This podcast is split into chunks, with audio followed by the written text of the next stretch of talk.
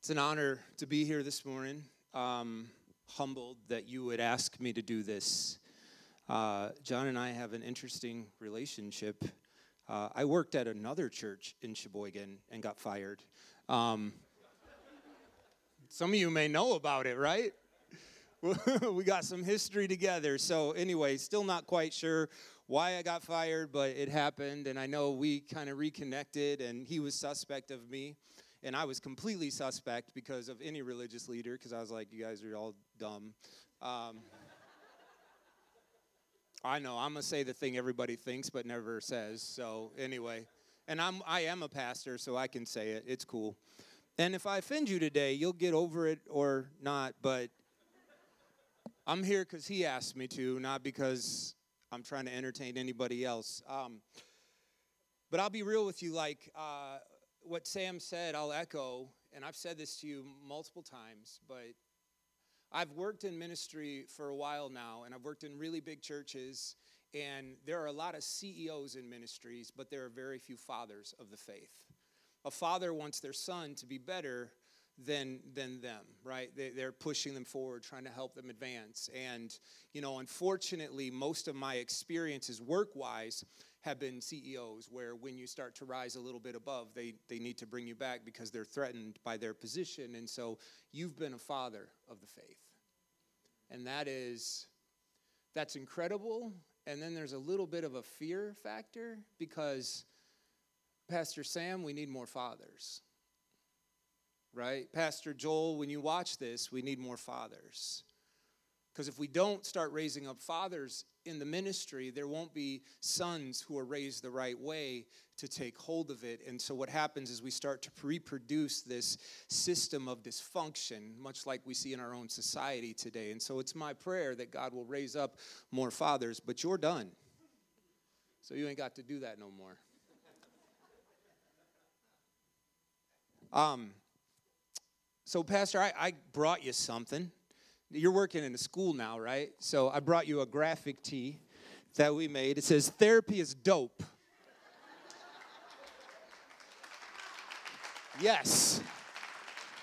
And you're like, what's this about? Well, okay. two thousand nineteen, Pastor John is my crazy idea guy. I have A D D and issues, right? Every time I had a crazy idea, I would call Pastor John. So in two thousand nineteen, I called John. I said, I have this idea. I want to start a, a drug and alcohol treatment center, behavioral health. Though I, I actually had no idea what it was going to turn into, but am I nuts? Am I running from my calling? What, what do you think? And he fully encouraged me to do it. So that shirt is yours, man.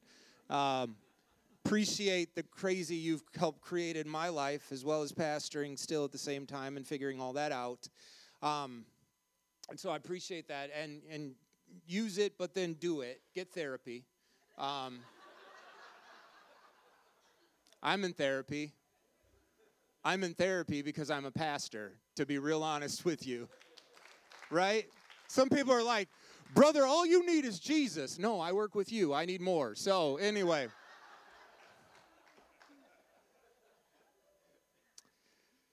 Um, I did call John, and I'm say I asked him. I was like, "Are you for real sure I'm the guy to do this?" Because uh, because God started putting some stuff on my heart, and um, he's like, "No, no, I know God told me to do this. So, um, Cindy, this is for you.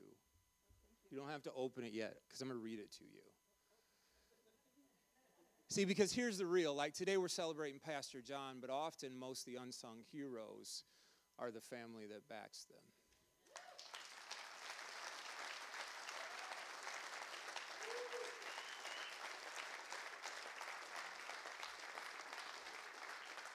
Okay.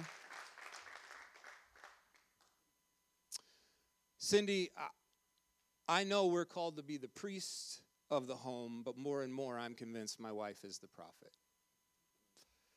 Like a prophet, her words are not often liked or received well at first. But without fail, she's often right, and constantly, I constantly find myself saying, I should have listened to my wife. So, I know John and I have often shared these same sentiments. I've, I, we've not really gotten to know each other much, but because of the relationship I've had with John, I've earn the right to at times hear his highlights and his lowlights, and he has often shared with me and tried to help me see some of the mistakes that he hopes I wouldn't make, that he admits that if he had it to do over again, he would do a little bit different. Um, I prepared some specific words for you, Cindy. I feel the Holy Spirit spoke to my heart, and it better be him, because I woke up at four a.m. to write this, and I'm not a morning person. I'm not one of them preachers that gets up. I was up at four in the morning praying for it. No, four, five, six don't often come twice a day for me, so it better be God. And I don't, don't turn your back to the audience, but it ain't about them, it's you, so... Cindy, these are the words I felt the Holy Spirit spoke. And as a as a son of the faith, as this man being my pastor, I'm just going to speak on your behalf as well. We are going to thank them, and then we're also going to apologize for where we have fallen short. Okay? Cindy, thank you, and today I proclaim both God and we see you. We love you and we appreciate you, though today is our loss. Today is your much-deserved gain. Cindy, you've sacrificed much for God and this church family, and today we thank you. We honor the sacrifice you made for the kingdom and us, but I feel those words are easy to say and trite if we do not name the sacrifices you've made. Cindy, we want you to know we see you. We see the times you had to rearrange or delay your plans when something happened to us just so your husband could stop what he was doing and support us during our grief, fear, pain, and sickness. For that, we say thank you. And at the same time, please forgive us for not recognizing that you needed a husband and your children needed a father, often more than we needed our perceived needs met. Today, we recognize the many times you spent alone just so your husband could minister to us. We see the strength it took for you to adapt to ministry demands, and we apologize for the tension we often created, as if you were doing something wrong for the natural longing of desiring your husband. And because there was not enough of him to go around, causing you to feel like that desire was selfish, when that desire was godly. And as you well know, unhealthy expectations of a congregation and a young and dumb pastor intent on saving the world often hurt ones called to, who were called to love most. For all this, we thank you and at the same time repent. And we pray forward, we will do better. Cindy, please forgive us for the times we're thoughtless, thoughtless when we felt we needed something. We sometimes took no consideration for what you may have been doing or what you had going on. So please forgive us for unnecessary interruptions to your life with our burdens. Cindy, thank you for your grace and kindness despite the many thoughtless words that would often come from our mouths. And please forgive us for our unsolicited advice. Please forgive us for the moments we elevated and demoted you and your family as an example for our convenience. And also, please forgive us for not thinking about how our thoughtless words may sound or make you or your family feel. Cindy, thank you for showing us the example of what a gracious and loving mother looks like. Thanks for holding it down.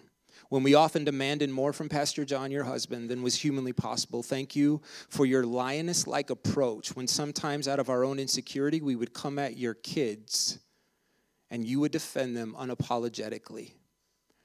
It's a bad plan to get between a mama and her cubs. And sometimes we brought the fierce out of you, but thanks for showing us how Christ often fights for us as you fought for your children. And please forgive us for our lack of healthy boundaries.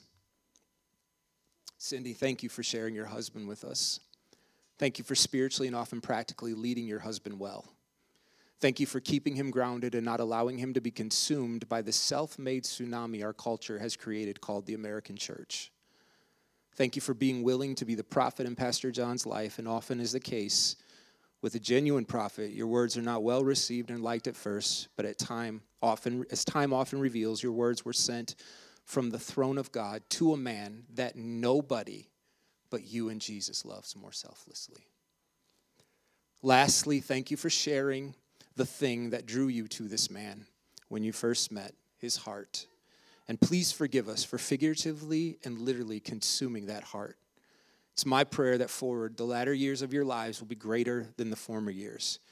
You two and your children have sowed a lot, and unapologetically, my prayer is you have a hundredfold harvest of joy, forward. The only, and, and I pray also forward, the only ministry that consumes pastor is the one to his wife, his children, and now his grandchildren, and even his extended family, who are often overlooked because we too often prioritize the immediate demand for the people in our lives and neglect the ones that mean the most. To all of this, we say, thank you.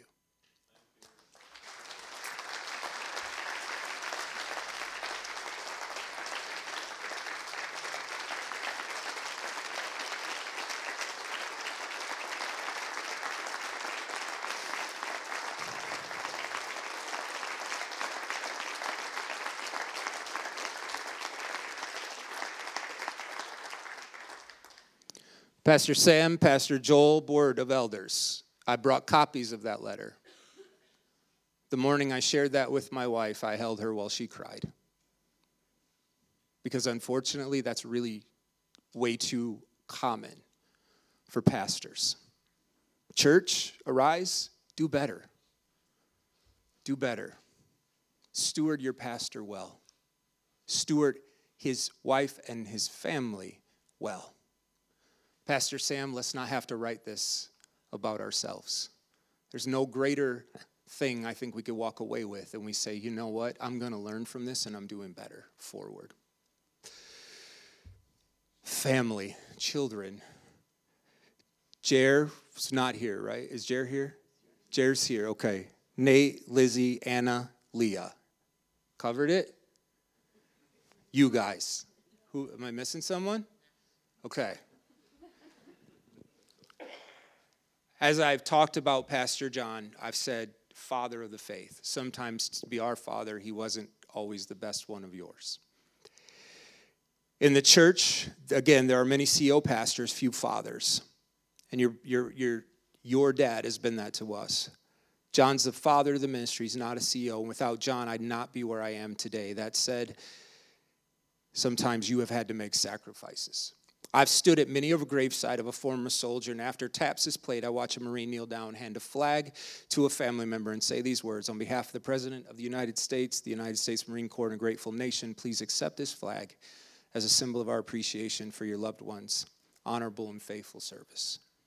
Today, on behalf of God, who was and is and forever will be, and the countless lives who've been impacted and forever changed by the ministry of your family, please accept this as a token of our appreciation. I told John I'd do this. This part I didn't tell him. So I was like, well, what do you give him? Like, give him a flag? No, that's dumb. um, what I'm going to give you is what my wife is trying to teach me, which is she doesn't like stuff. She wants experiences. So um, the church wrote me a check as a thank you. That needs to be remade out to them. And I'm going to add one thousand dollars of our money to it. Stop. I'm not done. For the John Teshon Family Vacation Fund. That you guys can go together, have it. Look, one thousand is not enough. So y'all need to come with it. Like, I'm going Pentecostal. I'm from a charismatic church, okay? So I'm about to go real Pentecostal on you. I need some people here today to add to this so that we can let them go and have some great memories together. It will not make up for all that you have sacrifices, but it's a really good start to give you an opportunity to hang out, to spend some time together. So who's the planner in the family? We're at, okay, okay. Who, wait, who are you? I'll take it. I'll plan it. You're the planner? I'm not his kid, but it's okay. You're about to take my money? Yeah, of course. I got people here that... Is it okay to give it to him? Man, sit back down. Get out of here. Don't try to hustle a hustler. What you know?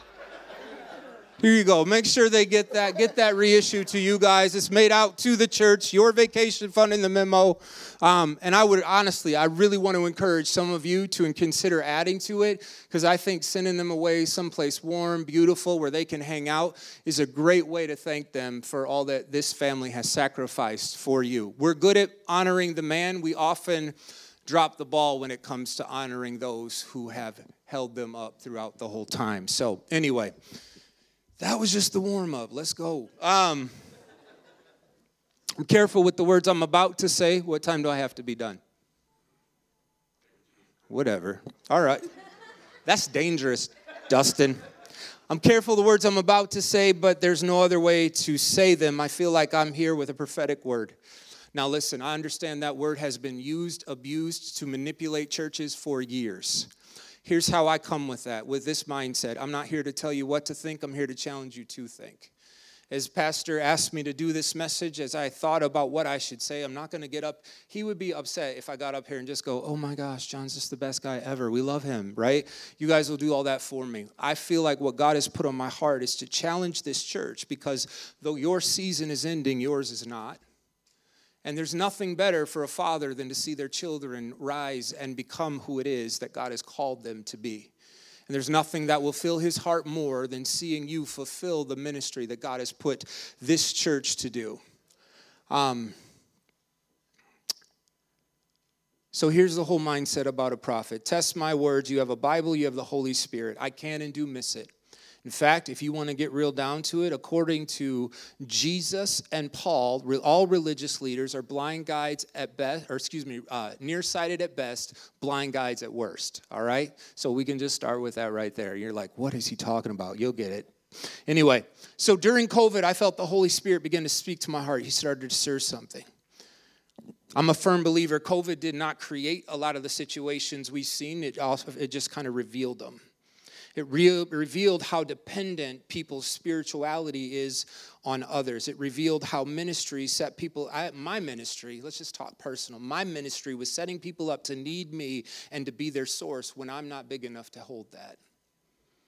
So during that season, I felt like God began to, to, to change some things and, and really begin to, to redirect me. Now, I've always been one of those preachers that I like, you know, the topical preacher and love to get up there and make you laugh and have a good time and all that. And I felt like God started moving some things a little different. He was calling me to, to preach a book of the Bible, which I've never done that before. That was not really my background. But he started leading me to the book of Joshua, because I felt like we were in that season that Joshua was in. Think about it. As we were coming out of COVID, I heard my congregation talk a lot about, we can't wait till we get back to how it was in two thousand nineteen. We kept hearing, go back, go back, right? That sounds a lot like Egypt talked. Show me any place in the Bible where God has vision and the talk is to go back and not forward. And so as God began to, to birth this in my heart, he started to lead me there. Started to start show me some things that I never saw before. I felt like there was a lot we could learn from Joshua. And as I started to, to dive into this and, and get into it, here's what I felt like the Lord spoke to me. He said, back was not better, simply more familiar. See, some of you, as this new Pastor Joel comes in, you're going to want, well, it wasn't, it's not like that. But listen, if it was God's intent for John to take it to the next level, he'd still be here. But God is moving something new. He's birthing a new thing. And you're going to have to come behind that calling if you're going to fulfill what God has called you to do as a church. Because here's what the point of this message is, church, real talk. A faithful pastor. I used to think it was like, I, again, the C E O church, right? When you're with the C E O, it's all about the vision of the C E O, and dare you get in the way of the vision or you will be run over and consumed. But as a pastor, I'm not called to be a C E O. Often the most faithful pastors I've ever seen are the ones who are willing to wander with their sheep. Pastor Moses. Can we talk about Pastor Moses for a minute? Because that's who Joshua is about to supersede. Like, Pastor Moses was a pastor. Now, Moses had an interesting story, interesting background, right? Some of you, if you've got a faith background, you know it. If not, I'll just give you a quick highlight. So anyway, Moses was born Hebrew when it wasn't a good, a good idea to be born a Hebrew boy. They put him in a river, flowed him down the river, and he got found in the uh, Princess of Egypt's bath. And she picks him up and she decides she's going to adopt him. And so she raises this Hebrew boy as an Egyptian. Here's the problem with Moses. He's way too Egyptian to be Hebrew, and now he's too Hebrew to be Egyptian. He doesn't fit in. God often doesn't let leaders fit in. Leaders often have to stand out amongst the rest because if they fit in, they're not going to be able to fulfill their call. And so, so Moses begins to feel like he's got something special on his life, and he sees this moment where, where a, a Egyptian is mistreating a Hebrew, and just like most wise young leaders think, I'm going to fix this. And what does he do? He kills the Egyptian, and now he goes into God's ministry school, and for forty years, he wanders the backside of a desert watching a few sheep so, so God can get him ready to step into the calling that God put on his life. Sometimes his school for us isn't look like how it normally looks. And so anyway, as Moses is going through this process, God calls him out, says, I'm going to use you to lead these people out. And I don't have time to get into all of that. But the, you, Prince of Egypt, Charlton Heston, y'all know the story, right? Let my people go. They come out, you know. But but suspect, here's the thing. First thing they do is they come to a moment of opposition where God literally, like when they left Egypt, the Bible says they paid them to leave Egypt. You ever had your enemies pay you to go? Like, that's God, okay? They don't usually pay you. They kick you out, but they don't pay you to do it. So anyway, they pay him to leave, and he leaves, and, and he heads out. And first opposition they come to, they're like, oh, it's so bad, we need to go back. Again, because back isn't better. It's just familiar. And so we see this story that, that Moses is leading these people, and he has a, like, imagine being Pastor Moses. You got a church of a million, and on a good day, three like you. So Moses, we read about him, and he's doing this thing and this dance, and he's following these people. And the Bible says he gets them to this place of promise, which wasn't far away. And they come up to the place of promise, and he sends in a committee to say, do you think we can take it? And the Bible tells us that twelve went in, ten came back, said, yep, we got this. Two, or no, excuse me, ten came back and said, no way. We look like we're bugs, and we look like bugs in their own eyes. Um, and two came back and said, no, we can do this. So as most church committees, popular opinion, rule the day, and they wander for the next forty years so God can finish off a generation to prepare the next one to go in. So where Joshua gets ready to take over is where Moses is about to end. And Pastor, I shared this with you, but I struggled a little bit because when I heard about When I heard about, you know, this church and it's finished and you've got your building and the debt has somewhat been relieved at this point, why then, God, would you not let him walk into the promise that he has wandered so faithfully for, for these past many years? Why would you call it quits now? Don't make no sense to me, right? Hold it. See, because here's the thing. We think way too Hollywood sometimes. We think the promise is the destination. But see, God knows, even in the promised land, you still got to cross a Jordan during a flood stage. You still got to bring Jericho walls down. Like, he's led you up to this moment, but his time is finished because God loves him. He's not going to make him go through what you all have to go through next. Does that make sense, what I'm saying? Because it, God is more concerned about our development than he's ever concerned about our destination. It isn't about trying to get somewhere. It's to prepare us so that when we lay hold of our promise, we will be able to sustain the promise. The whole like get there, that that that that's that's Hollywood. That's there's an ending. There is no ending. Pastor Joel and this congregation, you will pick up the mantle and you will carry forward. And there will be more challenges and there will be more struggles. And that doesn't mean you're not in alignment with God. In fact, if there are no struggles, that's when you should be concerned that you're not in alignment with God. Because then the devil ain't got no business with you, and you should be worried about that. Okay? So so Pastor John, I believe because God loves you, you're done. You don't have to go into the, you've done your faithful service. Now you get to enjoy the fruits of your labor. I love the fact that you're in that school. I love that you still get to taste that. But I pray, I pray that you enjoy this beautiful family and wife that God has surrounded you with. And that the, that the latter years will be far greater than the former years. And that you will enjoy all of that. God will multiply that to you greater than you've ever experienced before. So, so we come back to, to Joshua. See, now Moses is dead. He's finished his work, and God has now taken his mentor or mentee Joshua, and he's raised him up. Here's just a thought I put, you know, in uncertainty, we will often reach for what is familiar. And here's my question, Arise Church. How do you reach forward to what God has for you if you're always reaching back to where you've been? trying to think about what it was like back there. I think God has something great ahead. So if you come back to Joshua, now he is standing at this flooded river, right? And they're supposed to cross over. That's how they're going to possess the promised land. And he's ready to go forward. For the last forty years, these people have circled the desert. And they're getting ready to step in, but they cannot step in the way that they came. Church, I want to challenge you with something. I, I got a call from Pastor John as this whole deal was going down, right? Selling the old building, getting the new one. Here was the most exciting thing he had. Chris, we're going to be debt-free. Praise the Lord. Not only that, we're going to have money in the bank. Awesome. And then we talked a little later. Chris, it's not the same. We owe money. Why?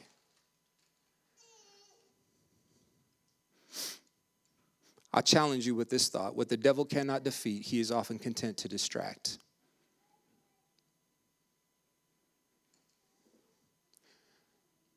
Is what God wanted to do here, going more into debt, was that divine direction or demonic distraction? Again, I'm challenging you to think. I'm not telling you what to think. But God has positioned this church, right? You're on the edge of stepping into a promise. But if you allow yourself to be distracted, you will wander once again. How do we move forward? Here's another thought, challenge. Compare and compete. You'll always live in defeat. Know who you are, know what you're not, and live what you're called to be. Don't try to be everything to everybody. See, why would God move you from the south side to this side, to put you in this position, to make you just like everybody else? Here's the truth. Before Moses died, he knew who he was. Up until this point, he struggled with that for a minute. But he knew who he was when he was looking at the promised land. And he knew his time was over, and he would anoint his successor to take them in. But he wasn't taking them in. And he didn't fail in that process, because the coolest part of Moses, Moses was called God's friend by God. Like, I call him my friend, but how many times does he call him mine? You know, call me his. So Moses was called God's friend by God. Like, this man did his thing. Um, Pastor John, thank you for knowing who you are and who you're not. Thank you for ending your season well. Too often, it doesn't happen that way. I would expect nothing less from a father of the faith like you. John, I believe it's God's love that you're being released, because the road ahead will require a lot, and you have done your part. Well done, my faithful friend. Pastor Joel and Arise Church, get ready. Because again, God is often more concerned about your development than he's your destination. So how do we move into the promise and not wonder? Here's, here's the uh, verse, I know, my first verse this whole time, Joshua uh, chapter three. So giving orders to the people, listen to this. When you see the Ark of the Covenant of the Lord your God and the Leviticus priest carrying it, if you are to move out from your position and follow it, then you will know which way to go, since you've never been this way before. That's what God spoke to me. He said, Chris, you got to stay close to my Holy Spirit, because after this whole COVID thing, I'm going to take you and your church to a place you've never been before. So stay close to the Ark. The Ark of the Covenant in those days was the tangible presence of the Holy Spirit. You want to be a church that really changes things and, and really sees God fulfill the promise? Stay close to his Holy Spirit and let him lead you above reason, concept, ideas. Throw the church playbook away, please. I'm going to be honest with you. I think most churches today are doing church for a world that the church wished still exists, but that world doesn't exist out there. I live in that world. I work in that world. I, I have one day in the church. I spend most of my days outside of the church. They don't care about our lights, our smoke, our fun stuff. Here's what they care about. Do you care about me, and do I matter to you, and are you willing to do something about it? Look, cool. You're a cool church. You moved to the, inner, what is this? Inner, I don't know. Sheboygan doesn't have a ghetto, so don't try. But like, but like, like you moved to the inner city. That's good. But let's just be real about it. You still suspect. You know what I'm saying? Like, you're still suspect. Just because you moved here, you're like, here, we're here to help everybody. Like, you earn that. You don't get that for free. You don't get it because you changed addresses. You get it because you prove yourself. That's why you got to stay close to the Holy Spirit, because he's going to lead you to places you've never been before. And it ain't going to make sense because the church playbook doesn't say to do it that way. This has been my experience, y'all. Like, like... Some of the places God has led us has been ridiculous. I have left the church. I went co-vocational, not because I needed money, but because my community needed something to change. And God began to, to, to pull my heart that way. And I'm going to tell you what, man, your building is beautiful, but what are you going to do when they come in and mess it up? What are you going to do when they break into your building and they steal your stuff to pay their drug debt? And then they got the gumption to show up on your doorstep because they signature bonded themselves out of jail in the middle of winter, and they got shorts and a T-shirt on, and they got no place to go. How are you going to handle that? That's where the Holy Spirit's led me.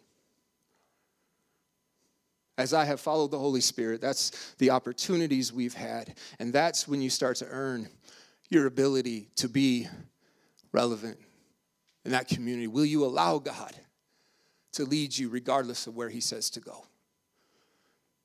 See, but the only way we get there is the last part of my message.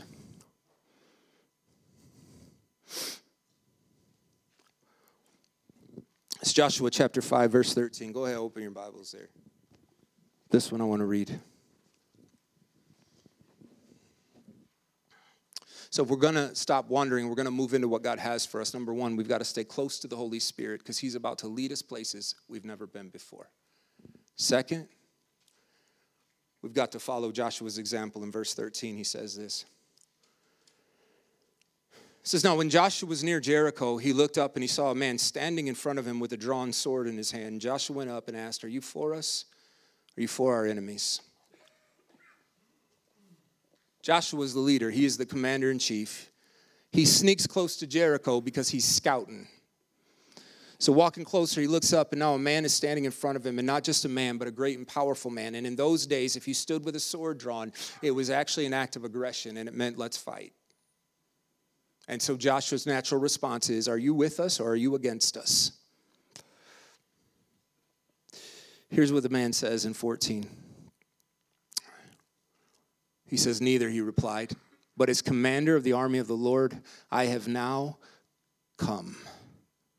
Then Joshua fell face down to the ground in all reverence and asked him, what message does my Lord have for his servant? The man's like, nope, I'm not even answering your question because you're asking the wrong question. It is not me being for you or against you. It is whether you are on my side, because I am commander of the Lord of hosts. There is only one person with that title in all of Scripture. His name is Jesus.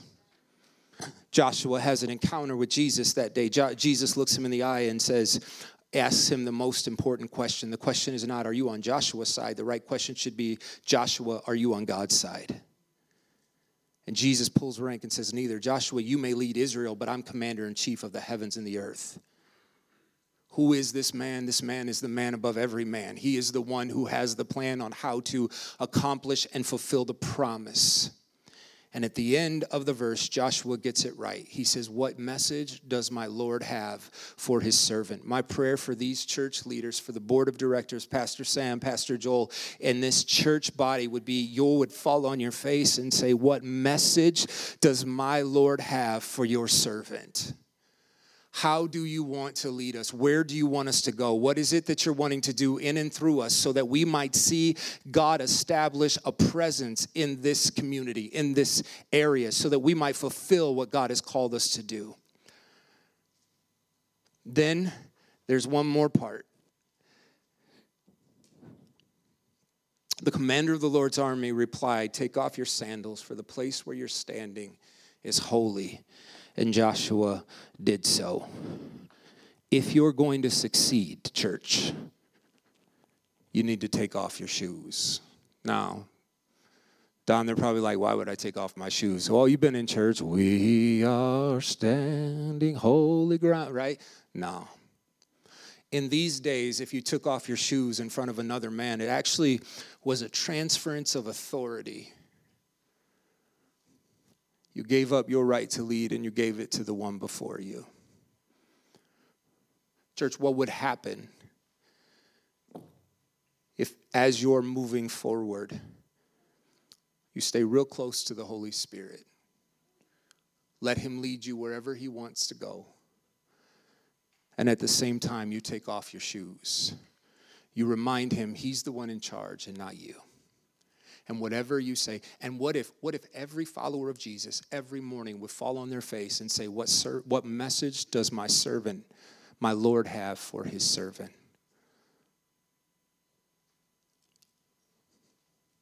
That's my prayer for you. The fact that Joshua's barefoot said volumes about his understanding, not only of who God is, but also who God was to him.